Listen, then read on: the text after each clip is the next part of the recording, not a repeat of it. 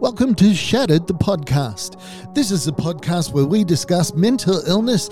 It's by a sufferer, for sufferers, and for the people that are looking to understand what it's like to live with mental illness.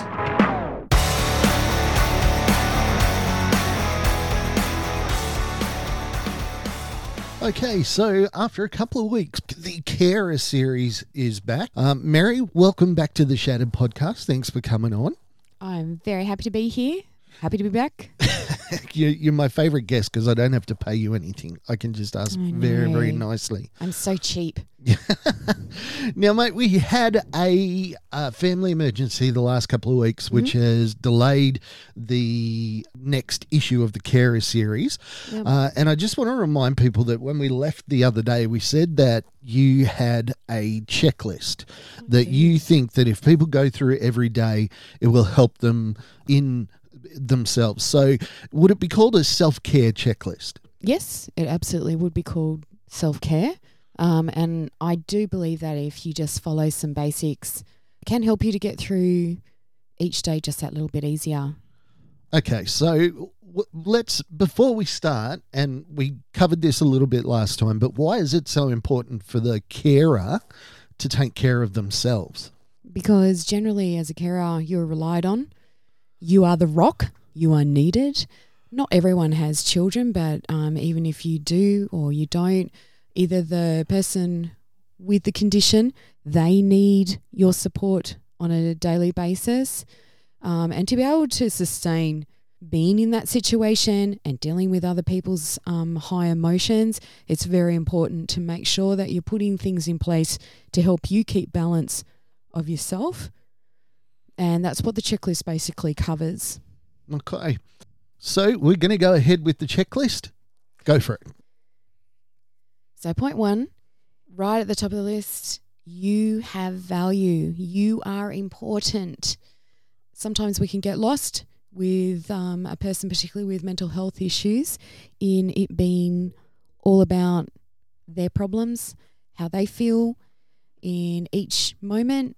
But you have value. You are important. What do you mean by getting lost? Um, often, because uh, with going to treatments, uh, going to psych appointments, you can get lost in the fact that everything is about the person who is suffering. Mhm. Whilst the carer suffers along with them, the focus is so much on the person with the mental health condition that you can feel lost in their problems and in, in what they're suffering. So you're so consumed with the other person's pain that you forget that you are uh, going through something as well. Well, that's exactly right. Um, and I think in just trying to maintain each day, we forget to do some very simple, uh, basic things to help you as a carer to survive and to feel like you are in a space of coping with the other person's issues as well as your own. Sometimes is it good to just not care? I know that's a very yeah. Unfortunately, I'm pulling a face. Um, I don't really think that that's No, I mean, I'm. I'm not talking about in the longer term, but is it is it good sometimes to just switch your mind off and just say, I'm not going to think about the my my loved one's problems for a while? Oh, look, if you have that capability, fantastic. Um, I tip my hat to you. That can be very, very difficult.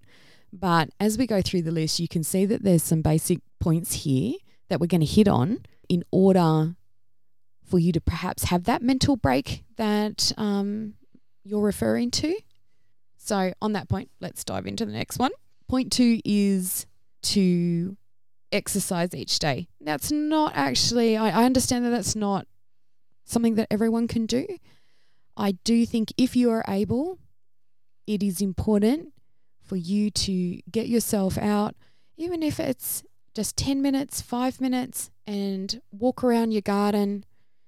If you have the luxury of going for a 30 minute walk, fantastic, go do that. It doesn't have to be strenuous. It's just about going, doing something physical, and it helps to create uh, those awesome, great endorphins that's released into your body, uh, which also helps you to cope So you're not talking uh, join a, a boot camp. You're talking about just getting out to clear your head uh, and get the blood pumping, get air in your lungs. That's exactly right. And uh, as mentioned, it doesn't have to be for a long period of time. If you can get out for 10 minutes, 10 minutes is great. Um, but if you have the flexibility to go out and, and just do a, a longer session, then, then do that. I highly encourage you to. If you have hand weights at your house, grab those. Just go into your family room or another room and just um, use them for 10 minutes. Would it be likewise if you say played a sport of some kind? Uh, one thing that I think that carers do is they put everything on their life on hold. So maybe if a person plays tennis or golf or something, they should ensure that they keep doing that. If you can, I highly encourage you to. But sometimes you're in a situation where the person who is suffering, uh, you don't actually feel like you can leave them alone. And that can be tricky. So I'm trying to suggest some um, practical things that you can do if you don't feel like you can get out, if you don't feel like you can remove yourself from the house, then I'm trying to suggest some things that you can do while you're there. Okay, so number three. Point three do one thing each day that's just for you. Now, you can tie that into your exercise and say, that's my one thing, it's just for me. I do that. Uh, however, it might be as simple as uh, going out for a coffee at a cafe, meeting up with a friend. Uh, it could even be if you're feeling as though you need to be at the house, go and have your favorite cup of tea, have your favorite coffee at home, or have a little treat, a little treat that you love. Just do something that is just for you. It's not for the kids, it's just for you. Mm. Because mm. people can feel like uh, the when they have children that the kids are suffering because both the parents' attention is on the illness and they're not getting anything.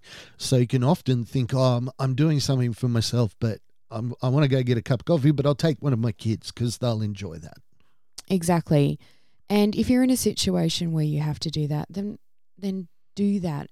But ultimately, it is really, really important to go and do something that is just for you, where you know it's a treat just for you. So it's okay to be selfish every once in a while. Absolutely. All right. Point four. Point four is be in the moment.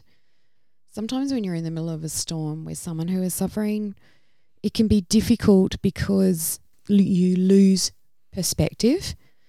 And what I encourage people to do with that is um, it's not about the future. It's not about tomorrow. It's not about the afternoon or what's go- what meetings or sessions you might have coming up. It's about being in a moment. So that could be that could look like uh, you're outside and you see a butterfly go past your face. Enjoy that moment of seeing something beautiful. It could be that your child comes in and gives you a cuddle or a kiss on the cheek. Just be in that moment with them. Uh, I think, as particularly as mums, we often forget and we give our kids a cuddle and then go, "Oh, I'm in the middle of cooking dinner. I better get that done." Instead of doing that, just enjoy that very brief moment um, of that interaction with your kids. I know for you that nature is a place that you find great solace. I do. I love it. I can even just sit by a window and just watch uh, the wind go through the leaves in a tree. now that's me. I s- strongly suggest you find those things where you can be in that moment and enjoy it. Maybe it's something that you're seeing on TV. Maybe it's um, a quote that you've seen on social media. Just enjoy that moment of reading that and it having impact to you and meaning something to you because it's those little moments that refresh your mind, it refreshes your heart, uh, refreshes your spirit, and makes you um, able to combine with everything else and feel real and feel like you can again cope. Point number five. Number five. Now, don't want to blow anyone's minds here. Point number five is it's okay for you to have emotions. It's okay for you to feel sad, to sometimes feel angry. Sometimes you might feel even resentful. It's okay for you to have feelings. Um, we can get very caught up in the person who's suffering and their feelings. And all that seems to matter is how they feel each moment. And I want to encourage carers to acknowledge that they also have emotions and they're valid. So it's okay if some days you're struggling a little bit yourself and you feel a bit sad. That's okay.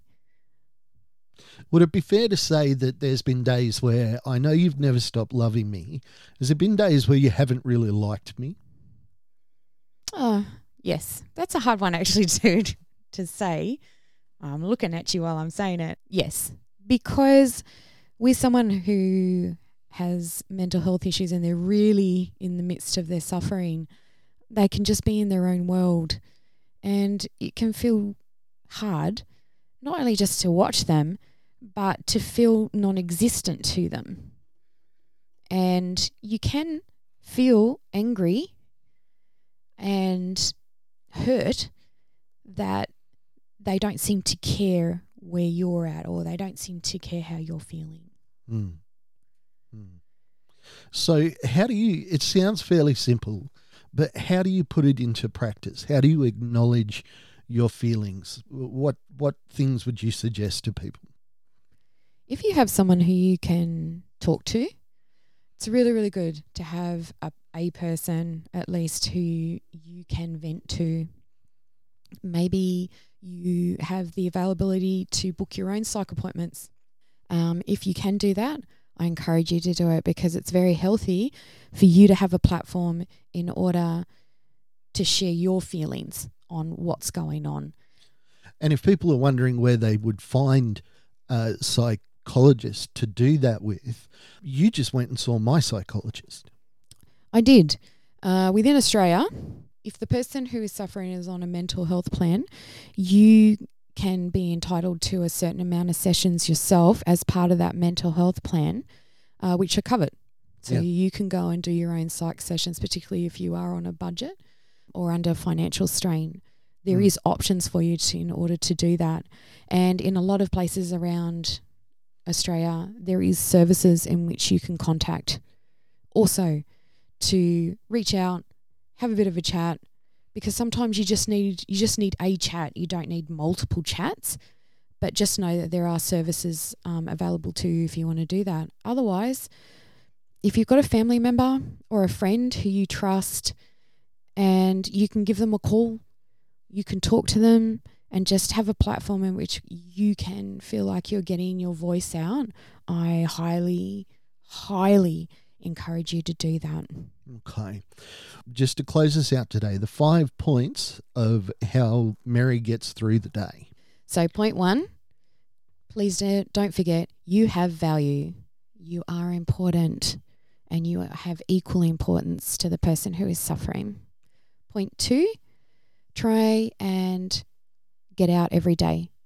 May not be for 30 minutes, just do what you can do, even if you just do laps around your house or up and down the hallway. Point three, do one thing each day that is just for you, something that you love, something that you would enjoy. Point four, be in the moment. I'm a huge advocate of being in the moment and enjoying small moments each day, whether it's 30 seconds or whether you can enjoy a moment that goes for longer just be in that moment without thinking about anything else but what's going on.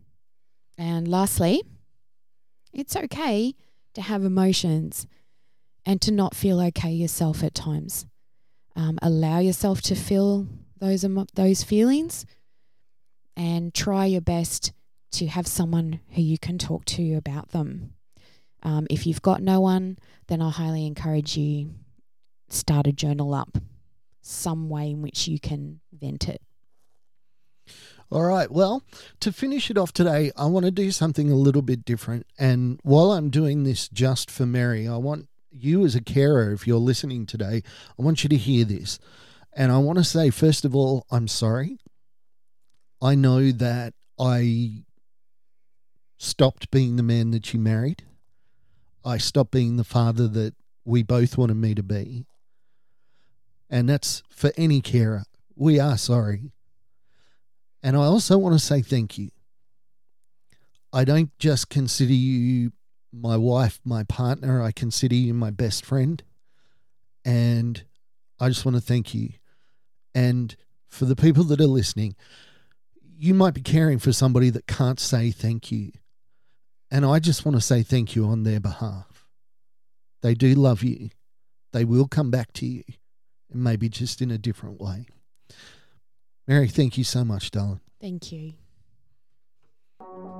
Thank you for listening to Shattered the podcast. Special thanks to executive producer Torian Lau and also to the band Adelaide for allowing me to use their song. Check them out, Adelaide Music, into your search engine, and you'll find out all about them. I'll catch you next time on Shattered the podcast.